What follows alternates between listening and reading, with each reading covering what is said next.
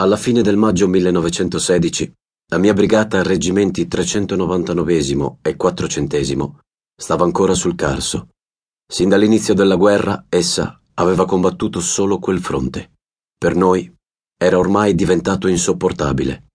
Ogni palmo di terra ci ricordava un combattimento o la tomba di un compagno caduto. Non avevamo fatto altro che conquistare trincee, trincee e trincee.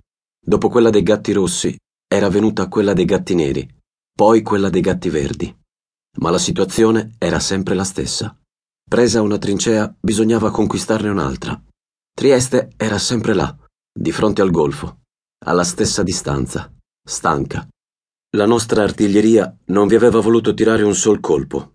Il duca d'Aosta, nostro comandante d'armata, la citava ogni volta, negli ordini del giorno e nei discorsi, per animare i combattenti.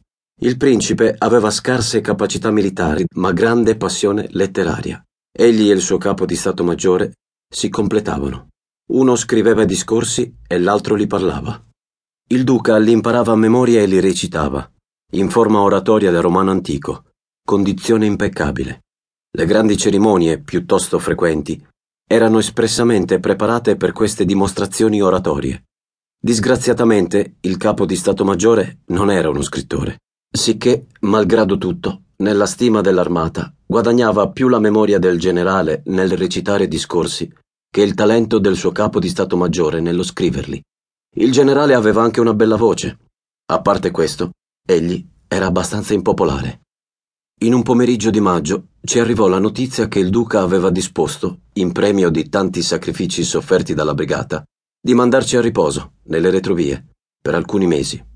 E poiché la notizia era stata seguita dall'ordine di tenerci pronti per ricevere il cambio da un'altra brigata, essa non poteva essere che vera. I soldati l'accorsero con tripudio e acclamarono al duca.